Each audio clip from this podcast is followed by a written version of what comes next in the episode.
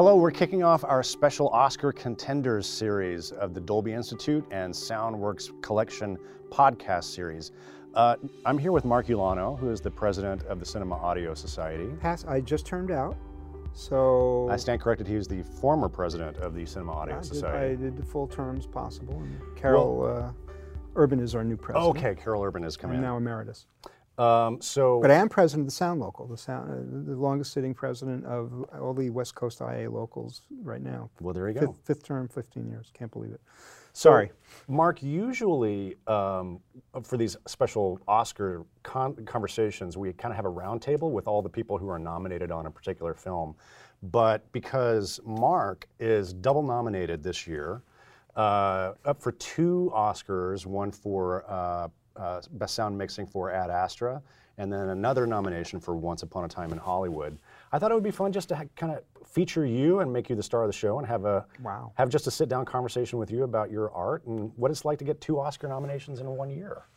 Okay. So, congratulations and welcome to the show. Thank you. Um, let me kick off with uh, so Ad Astra and Once Upon a Time in, in Hollywood. So, you're, you're Brad Pitt's best friend. It's, uh, those are our second and third movies with him. Uh, the first being Inglourious Basterds. And uh, I can only say it's an incredible privilege because he's an absolutely dedicated, committed professional. And you couldn't imagine two more opposite uh, cinema experiences in terms of production and pr- approach and uh, intent and outcome.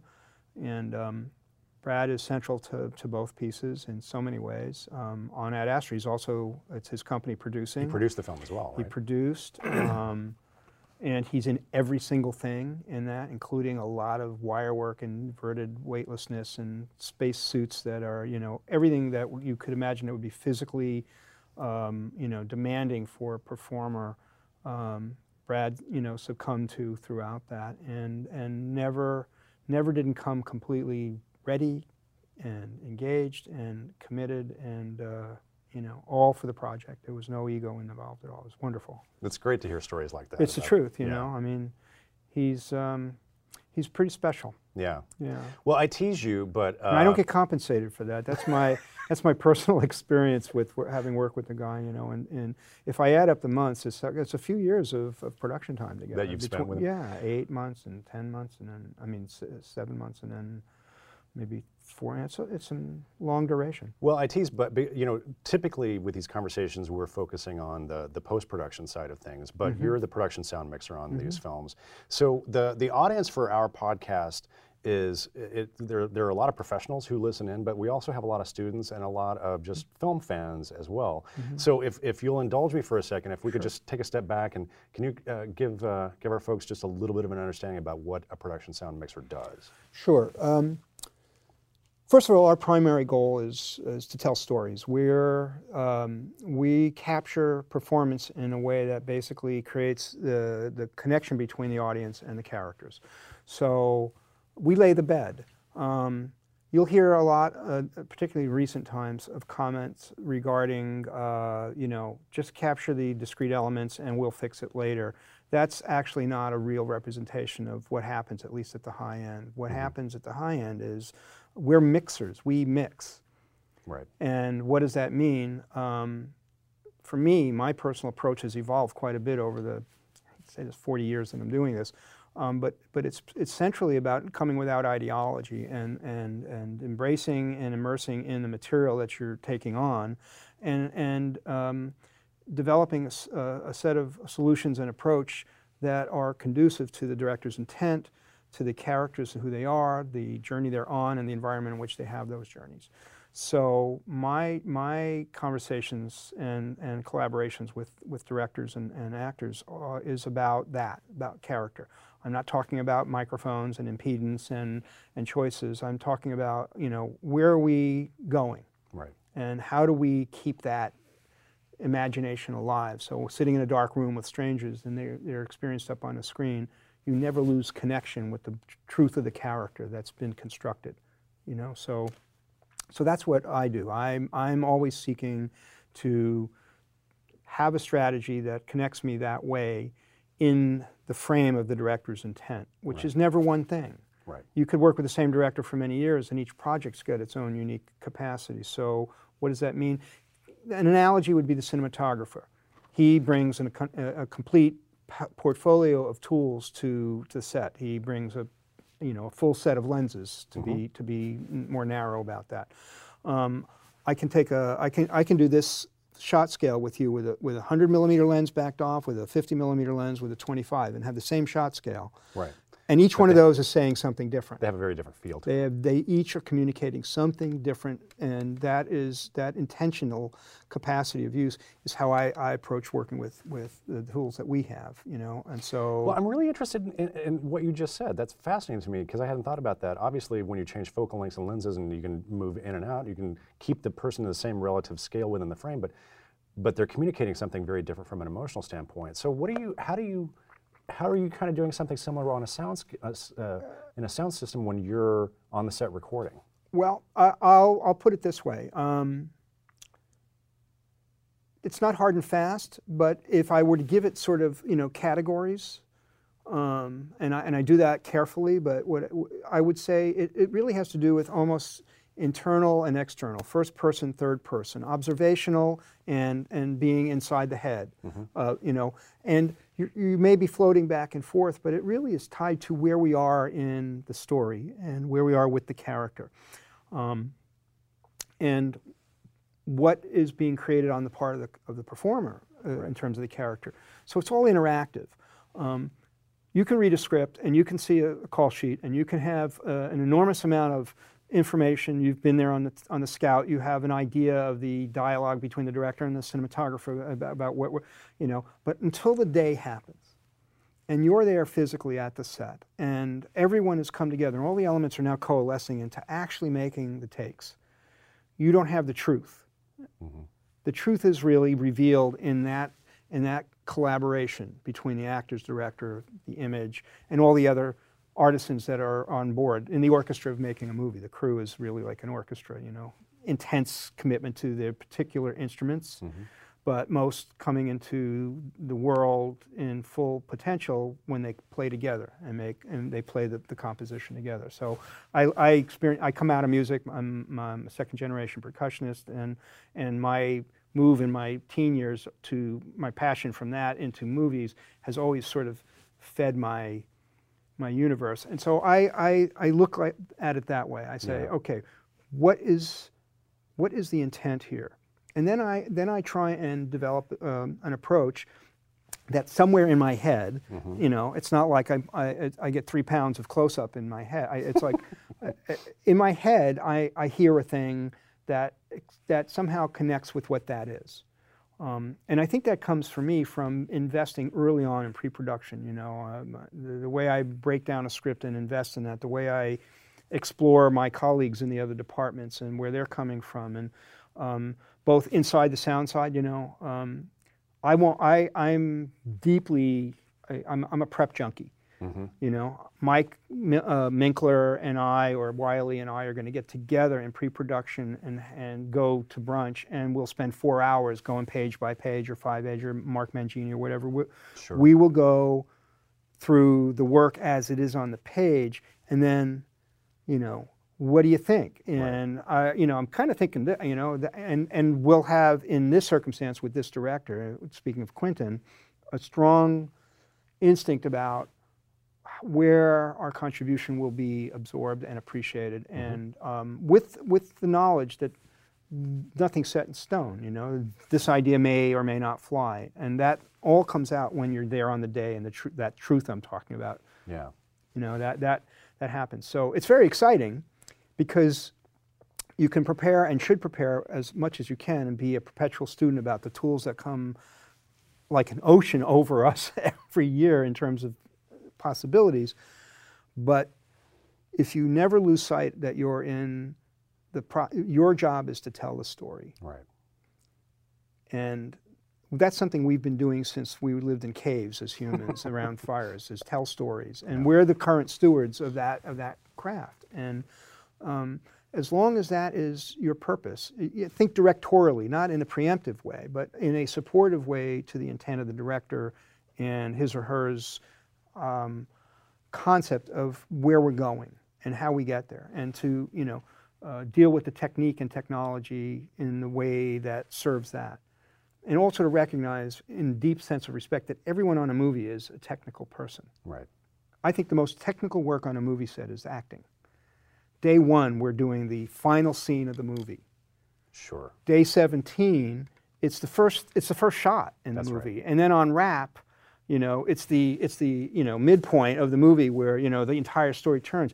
An actor, a journeyman actor, has to be able to calibrate the particular piece that they're doing now so that when it falls into the proper chronology, the character's arc There's makes sense. makes How technical Right. is that? That's It's, right. it's profoundly technical and it's invisible. Right. And the great ones, you know, the Sam Jacksons of the world or whatever, you know, that are just, uh, uh, you know, you know, he has a nickname, by the way, you know, among other actors. You know, you know what it is? What's Sam Jackson's nickname? The Beast.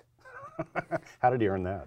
Because he always comes and delivers. Right. He's, you, you, he's never not invested, never not ready, never not prepared, and never not bringing it, you know? I mean, there, there's a whole host of those, you know, the, these grand, iconic actors. And Quentin attracts them. Sure. to his films because they know they're going to be in that environment where they're at their maximum potential. It's not only appreciated, it's invited and, and, and hoped for. Everybody's playing at the, at the top of their game on a, on a They're Quentin film. invited, that's right. You know, I like what you said about that because you tend to think, you know, people tend to think of like certain people on the movie set as artists and certain people on the movie set as technicians, but everybody's really both. every artist is a technician. The foundation, you know, if you're painting, what do you, you know, you know, you learn pigments and color and perspective and and and you know, every means of writing is tech. You know, it's what we. It's weird. We're in a time where the word technical is somehow a dividing line, a class system almost of uh, you know that you know we don't respect. You know, one of the things I do is I try and go out and meet all the manufacturers of the tools that we make. I visit their factories. We, you know, this year I visited the Schoeps factory in Germany, and I've been to, the, you know, I, there's about 15 of those that I, I won't bore you with it, but the idea to meet the, the passionate, dedicated, committed artists, engineers that create tools for us to use to do what we do and not see a piece of metal and plastic and, and you know, but see the person behind it and the idea and their and have the relationship so that as they keep making what they're doing better, you get to be in a dialogue with them about, you know, if this did this and when we're Right. and so it's it's really about trust and respect up and down the chain so that you s- see the, the process holistically.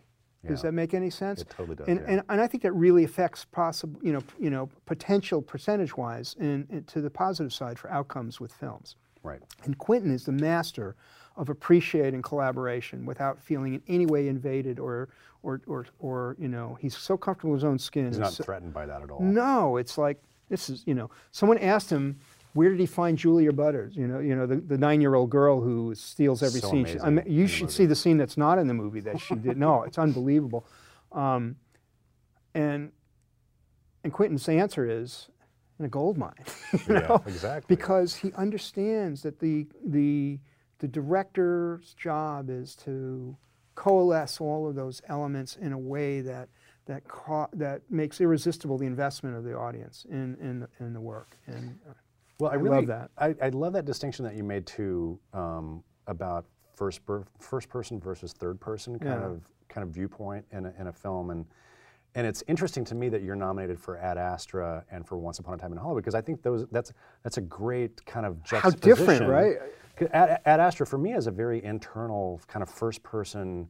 This is the this is Brad Pitt's character's experience, and Once Upon a Time in Hollywood, on the other hand, is very sort of third person objective. It Yeah. seems like to me. it, it, it, it, floats in and out, but it is. We're observers. We're flies on the wall more on, in Quentin's movie than we are in in in, in uh, James', James' movie, movie, yeah. because of the very nature of what they are. And, and James' movie is much more literary uh, in, in a traditional sense. It's it's almost novelistic, you Right. know, and. Um, and uh, it's funny, I, I was in Germany this past fall and I got a phone call from uh, a friend, who's uh, Marco Spagnoli, He's a, a prominent Italian documentary director, and his film actually opened the Rome Film Festival this year in, in October.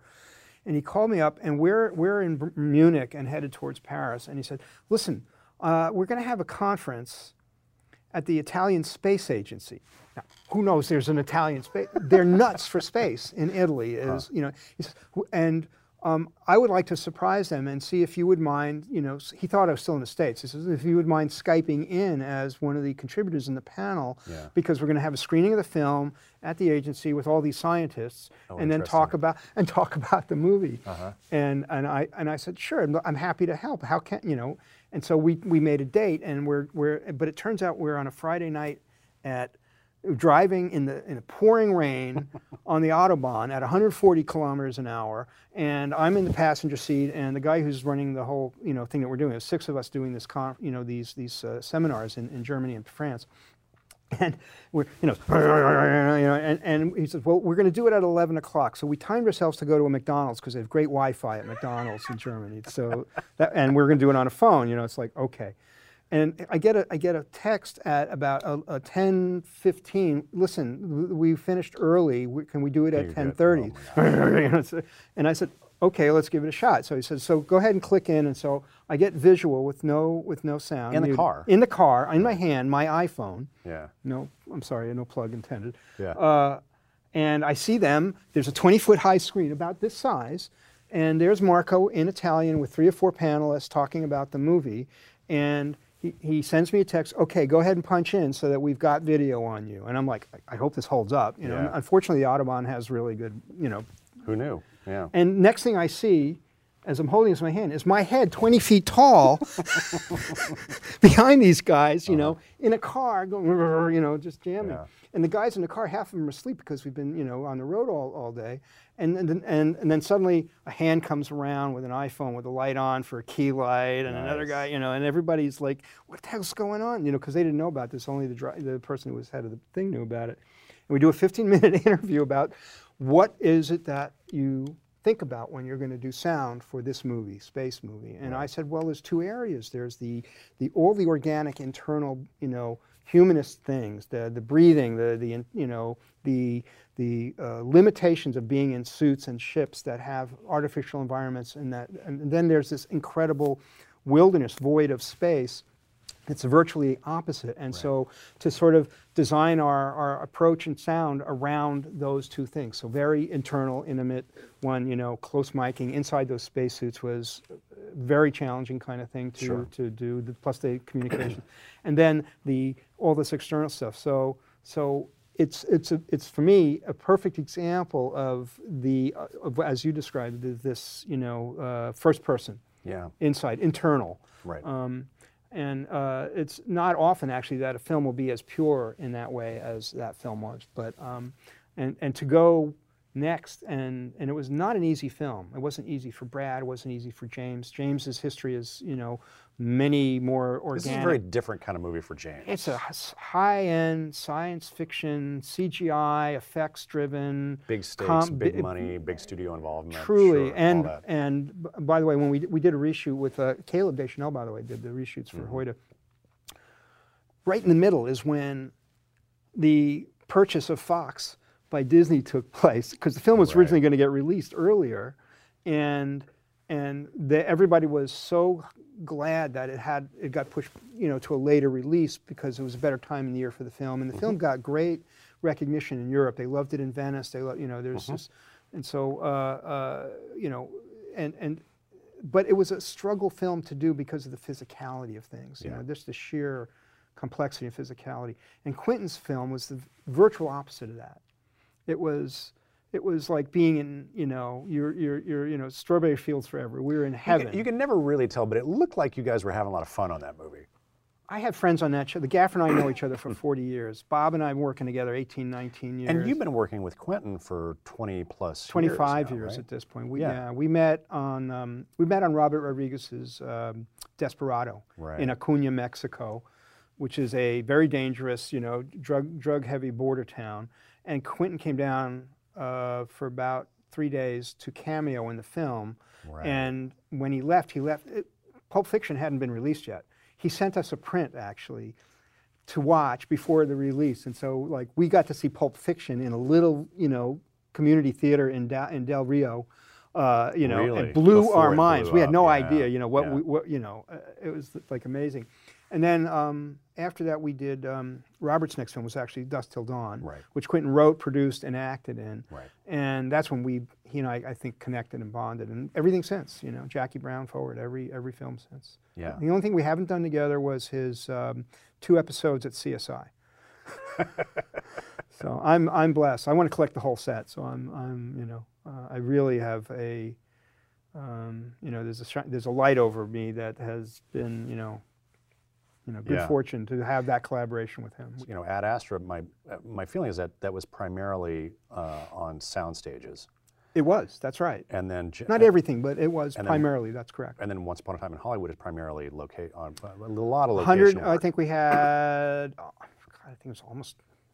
It's almost 200 locations, is 107 speaking parts. Yeah. Uh, you know, the, the the cast list goes on and on and on. You know, Al Pacino, Tim Roth. You know, there's scenes with great actors doing great stuff that are not in the movie Right. um, by virtue of you know how that comes down. You know, when you when you're constructing a film. So yes. So, and obviously the location stuff makes your job, that has a different set of challenges for you. That's right, or opportunities, if, depending on your your your your perspective. What, what, but uh, one of the questions I wanted to ask you was because I, and you're going to have to explain this to me. So I, I have read that there is no ADR in Quentin's films. Like he gets it all on the set. It's really true. So, but you have these, um, you know, locations are notoriously noisy. How do you, how do you, how are you able to achieve that? Well, did you ever see Galaxy Quest? Dean Of course, love film? that. Dean Parisot's film, loved it. Love Dean. Never give up, never surrender. That's your, that's or, your, fail, or another way of saying it is failure not, cannot cope with persistence. right. Um, you stay in the game. What is this shot? What are we doing? Where does it fit? How can we solve if there's, you know, first of all, you need to be in an environment where the intrinsic nature of filmmaking is there will be competing elements. Sure. This element is fantastic for the scene, but it bumps up against this element, whether it's it's lighting, camera, sound, or wardrobe, or props, or and and the the true the true definition of filmmakers, which is what is the highest compliment I think any of us can have, is that we're filmmakers, is the intense commitment to finding the solution to that collaboration, so that it's not quarantined off into some territorial thing. How do we make this work? And so that means there needs to be a safe. There needs to be safety in engaging in the concern. If there, and for me, as I've gotten older and and have had to deal with thousands of those kinds of circumstances year in year out, I, I, I my threshold is. Did it break connection with the character? Mm-hmm. Is what happened here or what's happening in terms of the soundtrack, and it's particularly you know essential with Quentin because he, what you see is going to be in the movie. Right. And so your mix is not some temporary thing, and it's not accumulation of discrete elements that's going to be, you know, you know, you're laying the bed. He's old school when it comes to filmmaking. He's an absolute student of filmmaking, and he trusts that. There's no video village, mm-hmm. you know, so we're not taking the $500,000 a day high profile actor and walking over to the, to the village. I mean, it's a great tool. We really need it for very specific things. And you probably used it quite a bit on Ad Astra because for very obvious reasons. essential for sure. there because the kinds of things that were going on there, you know. But in, in Quentin's universe, you, you're, it's one camera, it's it's it's designed. We have a strong sense of where we're coming from when we get there. The actors have been in rehearsal for weeks beforehand, so they they they're not just finding the camera. They're they're, they're they've they've gotten a leap ahead. And Quentin is parked by the camera. He's right there. He's sitting next to the camera with them. He doesn't say, you know, did we get that? He turns to the operator, which is also the director of photography, Right. You know, That's it. and then, well, almost. He, he'll also say, "We've got that, Right. but let's do one more. Let's get the little sister, which is what he would call it. And why are we going to do that? And the entire crew will come back in concert in unison because we love making movies. You know, you'll, you'll it might be four in the morning, but you're going to, you know, Right. and it's and it's it's uh, uh, uh, it's just you know invigorating. You can't, you know, uh, intoxicating is actually the better word. And and that's the thing. He creates a, a, a universe of trust for the actors. First of all, they feel completely safe. They can go anywhere. They can do anything, um, but within the defined framework of the story that he's brought them in to create. And so, you know, there's rarely intensive improv, but there will be moments like Leo's Leo's losing it in the trailer Right, scene. That's right. Leo. Yeah. And Quentin, you know, he knows if he lights the fuse and lets it rip, it's going to be something something special. Sure. You know, um, and he knows when he has to, you know, pull in the reins too. There are other actors that really need they need a hug around them to kind of keep it on target, keep it, and, and, and he knows the difference between the two, or if it's shifting. Yeah. You know, he's he's he's an actor's director. He's a writer who directs and a director who writes, and you know, it doesn't unbalance on either side. It's like. Uh, if we could clone him. So anyway, that's, So, that's but let me. I want to. I want to dig into this a little bit more because I got. So, but what you're saying works because partially because Quentin makes it a priority to get good, clean dialogue tracks. and it's not about the sound. Right. That's the thing to remember. It's about it's about the performance. Right. He trusts what he experiences as the performance there on the day. Right. He has the third eye to see that and know, you know, if it were Marilyn Monroe or Gary Cooper where they look dead and wooden on the set, but you know, Billy Wilder knew that was take, the magic. camera was, you know, on the screen. Oh my God, you know, Yeah, nobody on the set could see it except Wilder, you know, but maybe not even him every day. Sure, But yeah. so he he trusts that, Right. and so he wants the performance that happens in front of him. And so he makes that as part of the arrangement when we're doing now. It doesn't mean he is ridiculous about that. It just means he trusts the need to support that process. For example, okay, on Hateful Eight, right? We have all these amazing scenes that are on the road. I mean, uh, up up at 11,000 feet in real stagecoaches that are going to be one t- one at a time, once at one take because the snow's gone and we're you know it's the light's gone and there's only four hours of the right light. You know, a stagecoach was a noisy environment. so in pre-production, I'm in collaboration at, at, at complete ac- uh, uh, access and co- cooperation with the stagecoach building unit. Uh, they're part of the art department, but these guys are specialists in building stagecoaches from scratch. So we're in a conversation about insulating material between the wood to metal contact and and you know uh, how the brakes are built. You know in terms of you know the noise level. That you know we're in a collaborative conversation, preempting the obvious, so that on the day when we're in the scene with the actors doing that, their space has been maximized in its protection. And you also know what's coming, so you don't have a freak out moment when you get on set. We've, that's right. We've been on a scout. Uh, we, we scouted Django Unchained in, in Louisiana maybe seven weeks before Principal began. And when we came back, I'd say 80% of the shot descriptions and intentions expressed on that scout were what Quentin, Quentin did. Hmm. Now, that, you know, it's not Hitchcock where, you know, it's a storyboard, storyboard or die. It was, you know, flu- fluid, but you really have a roadmap. Right. You can come at it, and and you must always caution yourself, though, the grain of salt you need to know that a complete surprise could be thrown your way, At 30, any minute. 15 seconds before rolling, yeah. and be ready. You know, be ready. You know, uh, on uh, Death Proof, we're doing interior scenes with nine people on a porch, and it's inside, but it's a tin roof, and he wants rain Sure. pouring rain. Not only pouring rain, it's in a stage, so there's a big drainage system that's pumping water out, and and yet, and yet, you know, we do and use all of the tools that we have Yeah. to maximize the possibility. Yeah. And those tools have gotten better over the years too. Well, I wanted to ask you about that because um, you, you had made a, you mentioned that very early on. How has your work changed um, since over the course of your career? And I'm asking in two in two twofold, two facets. Technically, but also has the aesthetics of your job changed over the course of your career? Um, let me answer those separately because they're they're interact they're in, they inter, inter, interact with each other, but they're they're different. Mm-hmm. The tools have been in a constant flow of evolution, but great sound took place in 80 90 percent of the films made historically with a single microphone or two microphones and one track Right. because of the storytelling.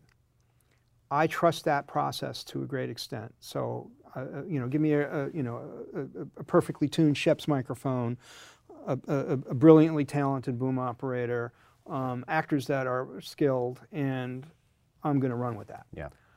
That said, the expansion of our tools to nonlinear file-based recording and the ability, and I learned, I was really lucky to have a, to, to mix a Robert Altman film in the late 80s. I did Which one? the Caine Mutiny Court Martial, which almost nobody Oh, knows, but it was amazing. In fact, Herman Wouk just died this last week. He was 104 years old. But Herman had written the original stage play, and we shot it as a play, as a film.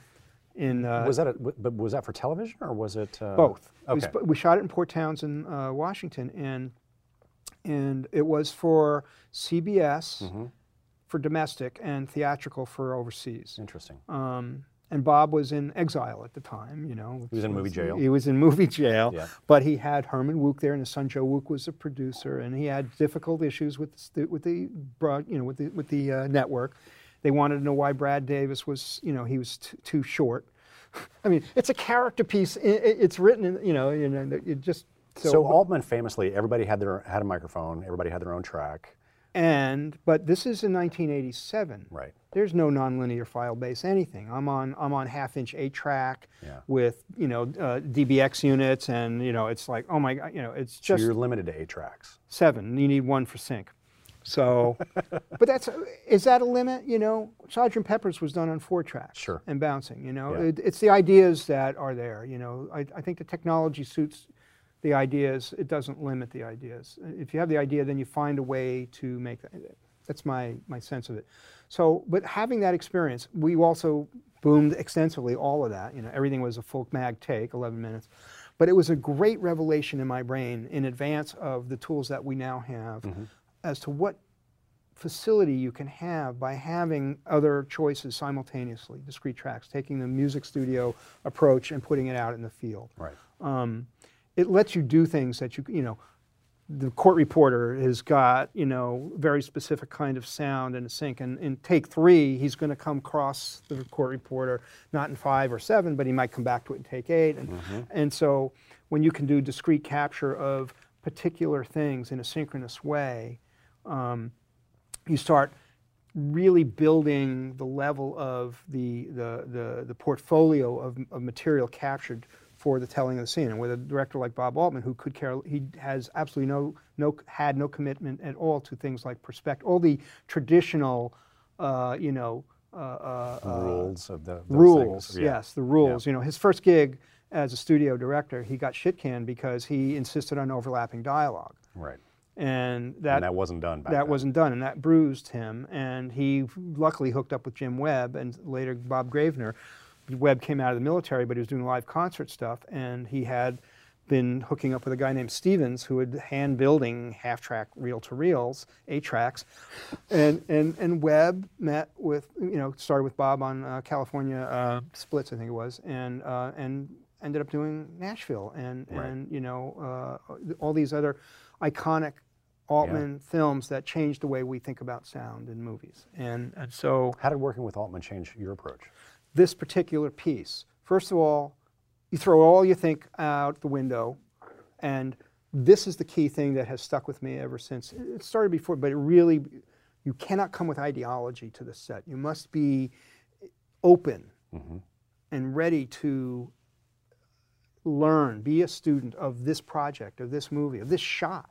Right. Be a perpetual uh, sponge and learner to to accommodate the intent. Don't say, you know, once you're on board, you signed on, you're in the merchant marine, you're on the journey, you know. Don't be in a constant conflict with yourself about that. Be a student of what is the real intent of, of the director and find you need to get that trust relationship happening on day one or two or you're screwed.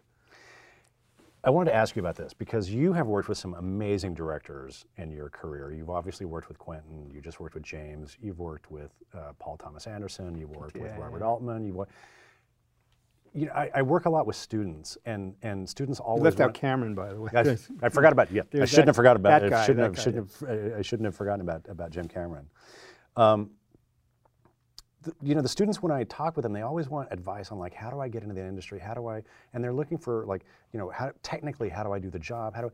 And one of the conversations that I love having with them is about, yeah, you have to be able to technically execute, but by far the most important part of the job is actually who you are on the set and how you show up sets are they can be tense. There's a lot. You it's, think? it's very it's high stakes. You've got you know, and especially the kind of movies that you work on. Yeah. Very high stakes. No margin for error. Sometimes You're- very difficult. You know, directors. especially are- if you have a reputation, because now. and you work with movie stars, uh, and that just adds another layer of. but, but, you know, but uh, it can be a deficit reality if you're not someone who relaxes into the intensity. Mm-hmm. If you're a nervous Nelly, this might not be the line of work for you.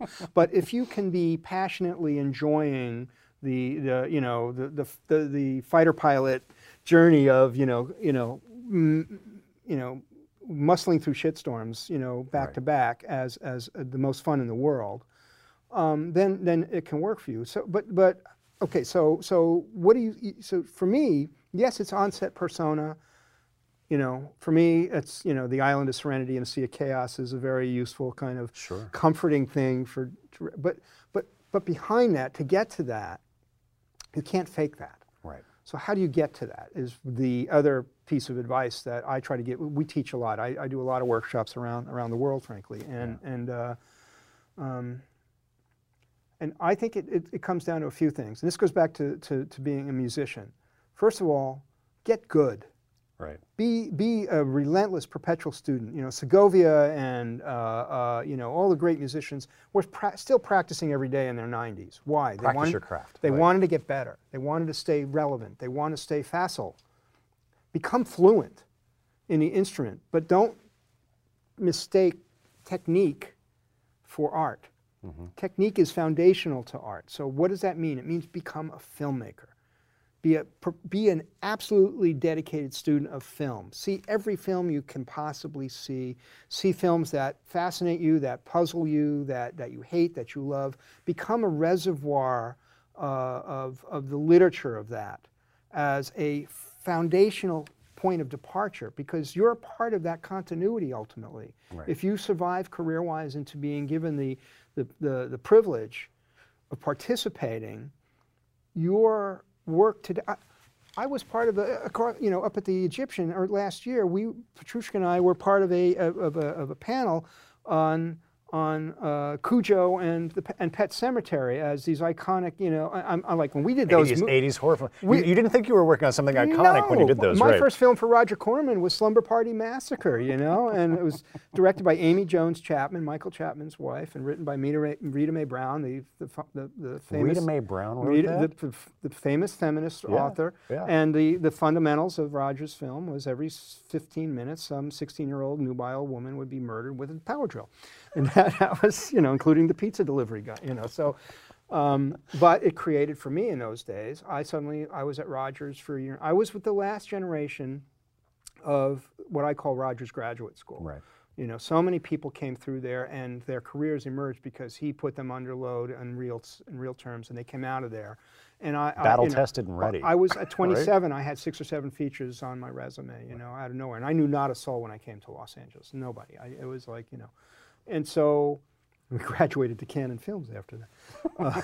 You really moved up in the world. I've, I've talked with Roger about this, you know, because he would sit at night in the, in the in the dailies room with the, the DP, the director, the mixer, and and everybody else, and he would teach.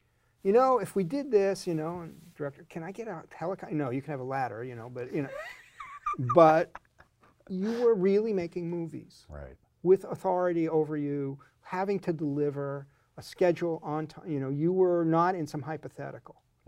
And he created that. And then he sold it, you know, and, and that went away, you know, it, it stopped happening. So I, I really feel fortunate because it coincided with my generation. Uh, we're really the first Hollywood generation of fine arts majors to come into the crafts. Before us, it was father to son, closed shop, and all the rest Right. of that. Sort of a bunch of litigations in the 70s that sort of broke that sort of open. But we were sort of like the, uh, um, the English majors of the 50s. Yeah, that's right. We were the film majors of the of the 70s coming into into professional realm in, in the 80s. So it's a special community actually of people who who are now we're now the old guys. How that I don't know how that happened, but you know it- it's it's the way it works. It's the way it works. So uh, I hope that answers that. I mean, I- I, kind of got off into a. a no, I. I really, I really, I, I really appreciate that. So, so for students, let me let me Yeah. bring that back around. It's this thing of um, approach your your education holistically. Mm-hmm. be respectful above and below your station in any circumstance that you're in. Mm-hmm. You don't know that that third, that third, you know, electrician isn't going to be the head of the studio in two years because of the, sco- of, the, of his incredible talent at writing. You don't. You come from that place of mutuality and respect, and bring that onto the set. Don't let your fear and your anger drive your daily work. Set your ego, have an ego, but channel it to the work, mm-hmm. to the project not to some sense of your personal sphere of, of jurisdiction, of territory. You know, if you can stay selfless in the pursuit of yourself, you know, the, the Spencer Tracy dictum, I'm paraphrasing, you know, you know, I, I- you know, take your work very seriously, but don't take yourself so seriously. You can survive because now you can adapt like musicians, session players do, to all the different leaderships that they have to engage in to become, you know, fluent Right. fluent in your instrument, but fluent in your, your, your diplomacy, so that you not only can survive, but that you can enjoy. If you don't project a sense of enjoyment that's genuine, that's authentic, um, uh, this isn't the thing. You're going to be working 80, 90. It's ridiculous. It's completely uncivilized working on movies. You It's true. And if you don't have that sense of joy about your work, you're probably not going to get invited to come back again on the next one. uh, by all means, you know, and you're not going to be that good Right. because you're going to you're going to become you know dogmatic about approach. Can't do it that way, you know. That you know they can't overlap. What do you mean they can't? Oh yeah, Right. see ya. You know, um, not only can they overlap, but you better get that in ways that are absolutely functional for the storytelling that's happening with that. Because you never Do it know. great. Don't just do it. Do it great. This director may completely change the form with what they're with what they're No doing. question. Yeah. No, you know, so so be open to the possibility of of discovering something new. That's Right. what art's about, you know. It's a it's a mystery. You know, what's the line in in uh, Shakespeare? Uh, you know, in Love. You know, it is a mystery. You know, Jeff uh, Rush. You know, Right. It is a mystery. You know, it's, uh, and, and love that mystery. Do you stay uh, in touch with the, the post production teams as they're going as they're mixing the film? Do you you, you I do. You, I, I, I, in pre-production, yeah. during production, we are a triangle. We're like a stool. Right. You know, um, not everybody sees it that way. Not everyone who does what I do sees it that way. But if you if you look closely, you'll find the you know Lee Orloff and Peter Devlin and Ron Judkins and you know all of all of the we're all of the same age and same journey. We all have that you know fine arts thing about we're here as collaborators, as Right. creatives. You know, the sound area is one of the least recognized as creatives in production. In people for people who you know, why would we want to take the sound mixer on the, on the Tech Scout? You know, we'll tell them. Yeah. Well, maybe it's not just seeing those locations and being a canary in the cave for possible, you know, obstacles to the work, but also to witness the dynamic going on between the director and the and the DP and the first AD and the fights they may or may not have and the ideas that they're revealing and as they're unfolding in the physical presence. You know, there's so much of eh, of inclusion inclusion that that supports the project in ways that are not going to be, you know, something that shows up on on a on a on a, uh, on a, uh, a statement, a financial document. Sure. Um, you know, David Lean said when the AFI did that big thing, you know, let the bean counters be in partnership with the creatives, not in not over, not under, but together, And not in opposition. and not in opposition. Yeah. You know, that we're not. You're not enemies. you know, if it doesn't work, everybody suffers Sure. And it's hard enough to get it to work when everything's right. you know, Yeah. look at cats. Oh my God, you know, or any. I'm sorry. Hey, don't you be knocking I- cats. I'm sorry. I'm sorry. No, I love Simon's a friend, and the man. The, the soundtrack is magnificent. You know, it's just. No, but the point I'm making is that that um, the very worst movies are as hard to make as the very best movies. That's right. And And, the- we all know there are a million and one ways they can go wrong. truly you know Yeah. and so so why why put obstacles at the front end you know share the information Yeah. um, bring your bring your creatives the problem with sound is it's not always recognized as you know we're kind of the alchemists we're the oddball you know and what we do is invisible oh there are those Yeah. machines And people don't understand it. those machines that's what they do they're like my you know and i don't not a knock at plumbers god i you know can you imagine a world without plumbers we'd be in really no, no never mind I, I see where you're going with that. I was not. I, but respect. Yeah. This is the point. You know, respect c- people who are compassionate and committed to the discipline. I get so many questions from friends who are going to do their own personal project. I, I'm doing a project. I really have no resources. I don't really need a sound What's guy, do what's I? what's the what's the microphone I should get to solve this? And Yeah. I, I always I'm like, how long are you working in the What business? How long have you known me? Not just me, but you know, you what, your best tool, your cheapest option Right. is to get an individual who's passionately committed to Right. executing your intent Yeah. each and every day in that realm, the way your DP does, your production designer does, your editor. I don't know. Do you care if people hear your dialogue? I don't know. your your why quarantine that Right. away just because it's not and the film schools are not doing this they're not teaching it That's right. and even there's a very prominent and famous film school based here in hollywood not not it's it's not one of the universities it it has three initials and i won't say and i've i've spoken there Mm-hmm. um, they don't teach sound Yeah. they have hundreds of photographs in the halls there. Now, one of them has, uh, you know, an iconic sound pioneer or creator. Yeah. Um, they hire sound people to do their student films That's right. instead of teaching what is a profoundly, you know, significant career. A boom operator, first-rate AAA, they're they're at six figures a year in in in, uh, in a career. You know, Uh, th- this is not. We're, we're, you know, so so it's a weird disconnect in Hollywood in in that way sometimes. So I probably treaded on some toes there. I- just have one final question for Sure. you. Are you religious about getting room tone? No, I am not. I had been in an era where we were not doing the work the way we do it now. Um, but the truth is, if you speak to anybody who's in post right now, they almost won't ever use the room tone because the room tone, we've done the scene from 9 a.m. to noon. We broke for lunch and then we came back at, at 1.30 and now the traffic's different out there and the The, lights are room, the tone changes, right, through the day. Sure. and it's always an approximation. It's, it, it ha- has been sort of a iconic special tool. But the way room tone's done today is they go into the scene and they find all of the spaces between the words in the scene and they build the tone from the scene itself. So it's absolutely invisible when it's applied. And it's a much better approach to making room tone. So there will be times where there's a unique thing that you need thing to get. that right. is particular and signature to an environment. And in that circumstance, yes. And there's another piece that I'll do now that I wasn't doing then, which is depending on what the nature of the scene is, I will also do simultaneous synchronous effects and ambience recordings in 5.1, separate from the scene, Oh, really? to build, if, if there's something environmentally that's significant Can you give me an, an example of Hateful uh, Eight. We, you know, you know, we're in all these wilderness spaces, and there's a kind of special silence.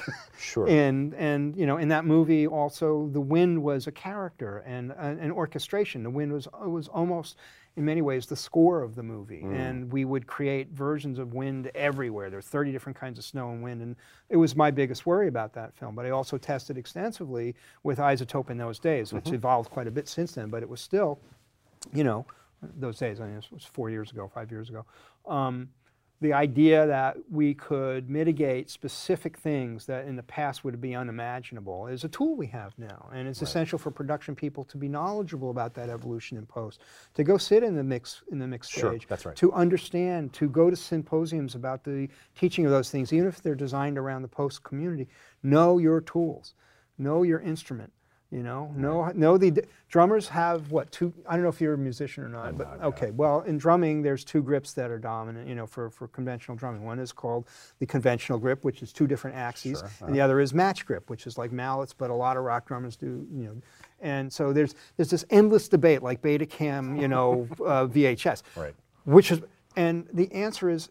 Dummy, it's both. You Sure. need both. They each have function. They each have application. different and they do different things, and you're fully you're fully equipped if you know fluently both of those both of those techniques because they have specific purposes and they're not the enemy of each other. It's crazy to to to you know. So that's the kind of thing that film students should. There's a uh, this is a big generalization, but there's a potential for film students to have a, um, a bias about the process, about themselves, about what is, you know, and, and sometimes that gets very much in the way of the outcome.